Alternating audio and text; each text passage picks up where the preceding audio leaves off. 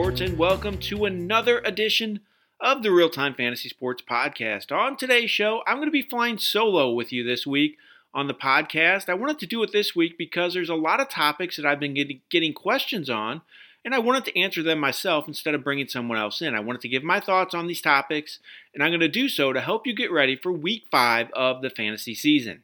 Before I get to that, though, I did want to tell you that we do do daily games here at Real Time Fantasy Sports, and you can get in the Beat the Expert Challenge this week for a chance to win money to use towards your other daily games here at Real Time Fantasy Sports. All you have to do is beat me in the contest, and we will put money into your account in this Beat the Expert Challenge. Go to Real Time Fantasy Sports, rtsports.com, and click on the daily link at the top of the page. Get in the Beat the Expert Challenge, try to beat me, and also get in all our other daily games for this coming week. And now let's get to all those week five questions that you've been sending me on Twitter and in my email. First questions I've been getting a lot about is the players returning from suspension. You have both Julian Edelman and Mark Ingram returning this week.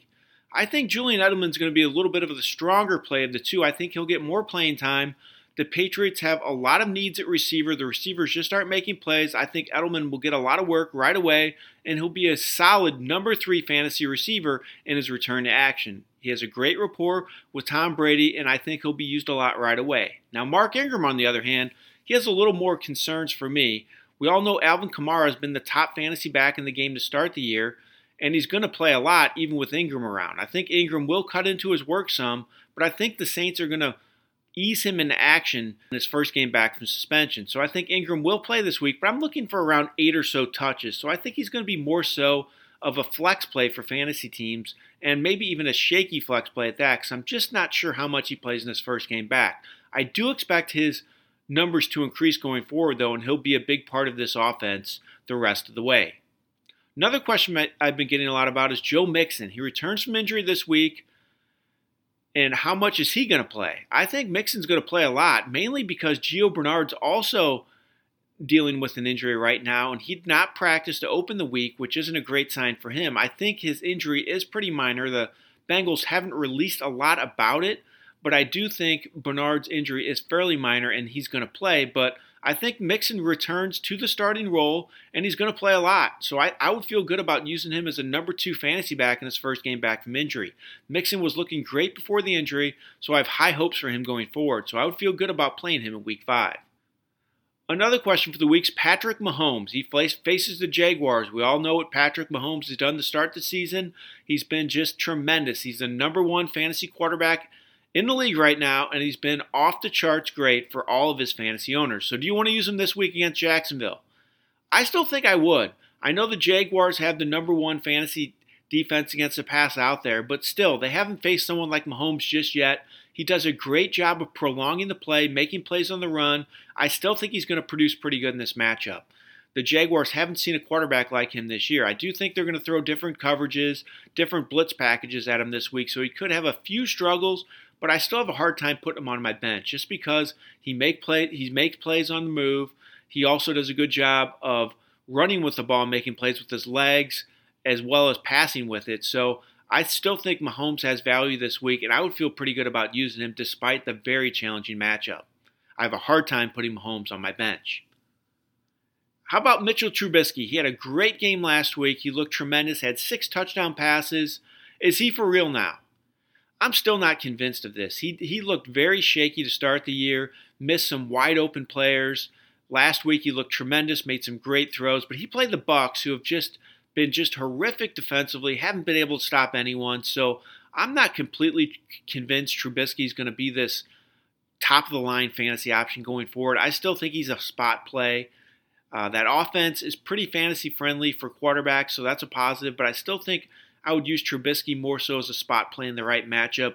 I don't expect him to be just a guy you're going to be able to plug in your lineup and use as an every week fantasy player. So that's my thoughts on Mitchell Trubisky. Another player I have thoughts on, getting questions about, Baker Mayfield. Now Mayfield's impressed me. His first start, he did have some turnover issues, but he he took a lot of chances down the field, made plays, scored some touchdowns, threw for a lot of yards. So I, have been impressed with Mayfield. He kind of exceeded my expectations in that first start. And provided me some hope for the com- for the rest of the year. I think he's another guy, kind of like Trubisky. I would use him more as a spot play in the right matchup, but I do think he'll have value in that role. He's going to be a guy you want to pick up if you if you want to platoon some options at the quarterback spot for your fantasy team. I think he's a legit guy you can use as a spot play the rest of the way. He looked very good in his first start, looked great in relief uh, a couple weeks before that. So I have some good good uh, feelings about Mayfield going forward. And now let's get to week five, the waiver wire additions. A couple guys that I would strongly consider adding on the waiver wire. Jameis Winston returned to the lineup last week, got in after Ryan Fitzpatrick had his struggles early in the game. Winston did turn the ball over a couple times. We also moved the offense pretty well. He's available in 42% of leagues right now because I think a lot of owners thought Ryan Fitzpatrick was just going to keep this job, but not so much. Winston's already been named the starter. He's not playing this week because of a bye. But I like his upside going forward. We know the Bucs; they like to throw the ball. They can't run the ball at all right now. Have had a lot of struggles with Peyton Barber as their starting back, but they throw the ball very well. Have three great options at receiver. I think Winston's going to be another guy that's going to be a good spot play. Might even be a low end number one quarterback going forward in this offense. I think he's going to get a lot of chances, and I'm excited about him the rest of the way. Another waiver wire addition for me this week Keke Coutee Cutie, I'm sorry, Keke Coutee, that's how you pronounce it. I uh, apologize for that, but it's Cutie. He made his season debut last week after missing the first three games because of a hamstring injury. He looked just outstanding as a slot receiver for the Texans. Caught 11 passes for 109 yards. He was targeted 15 times in the game. And I don't think this is a fluke. I think he's going to get a lot of targets. The Texans have not had a slot receiver like Cutie uh, in this offense, something they've been missing. So I think it's another great target for Deshaun Watson and the entire Texans offense. So I think he's going to get his targets. He might not catch 11 passes a game like he did in his first game last week, but I do think he's going to get a decent amount of receptions in this offense, and I would consider adding him if you need receiver help. And now for my hot, cold, and sleeper plays for the week. For week five, I'll give you a couple hot plays. I really like Patriots running back James White this week. If you can believe this, White is eighth overall in fantasy running back scoring right now. Yes, he's eighth overall. He has touchdowns three, four games, and at least three receptions every game. He's a top pass catching back in this pass first offense. He had a season high eight catches for 68 yards last week.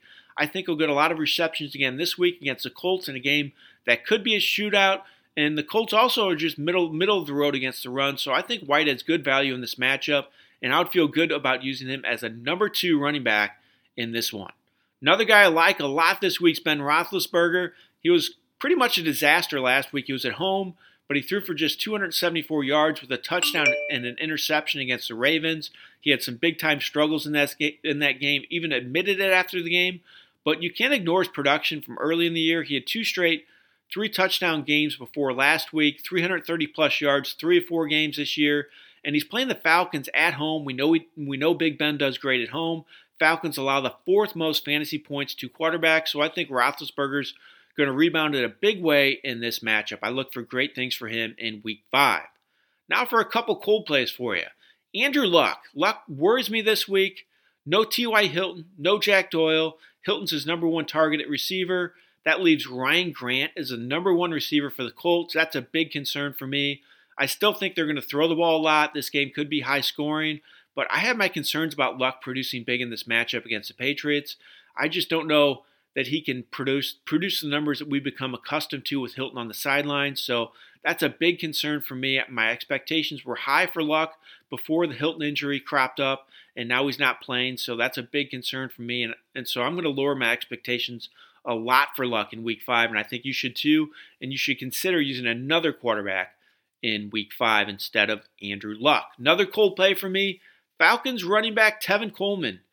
Coleman got some starts the last few weeks for the Falcons because of the injury to Devonta Freeman, but Coleman did not look good in those starts. He has fewer than 55 rushing yards two straight games and just 124 total, total yards in those two games. And he had good matchups against the Saints and Bengals. So he did not do, do much in a starting role with good matchups. Now Freeman's back this week.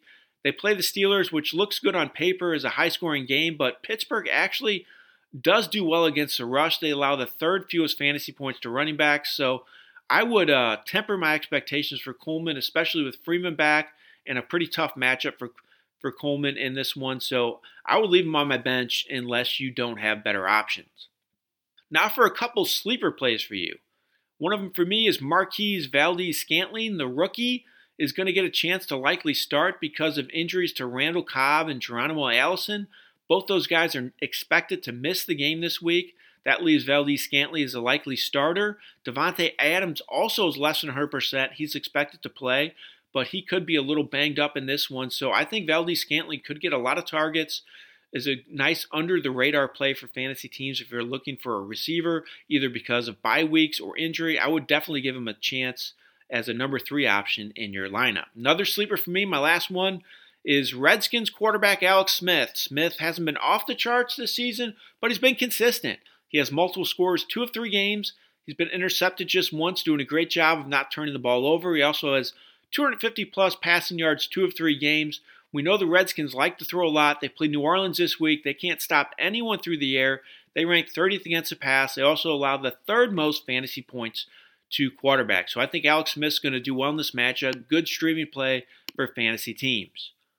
And that's my thoughts on week five. I hope that was helpful to everyone listening. And I want to thank you for listening to the podcast once again. This has been Jeff Power for Real Time Fantasy Sports. Have a good day, everyone, and good luck in week five.